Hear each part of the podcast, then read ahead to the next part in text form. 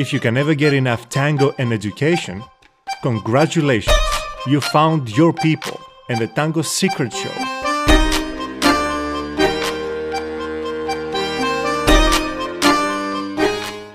Who dances the tango?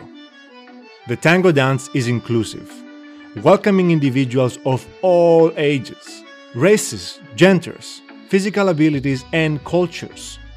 Those who take up tango dancing possess unique traits that set them apart.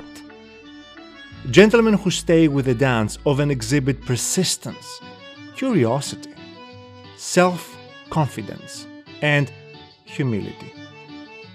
Ladies, on the other hand, have a natural grace and an unending desire to express themselves creatively through the dance, which contributes to their overall physical and mental well being, further enriching the tango community worldwide. I remember my surprise when I stumbled upon a tango social one evening while traveling on a Caribbean island. My partner and I were out for a night walk when we heard a familiar melody.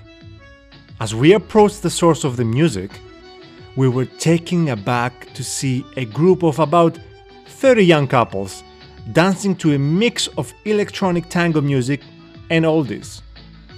I couldn't help but smile and laugh at the unexpected sight, and I pulled my partner into the crowd to join in the dancing.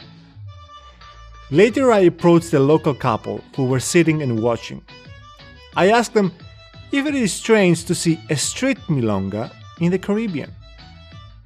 The couple smiled and replied that no, it wasn't strange.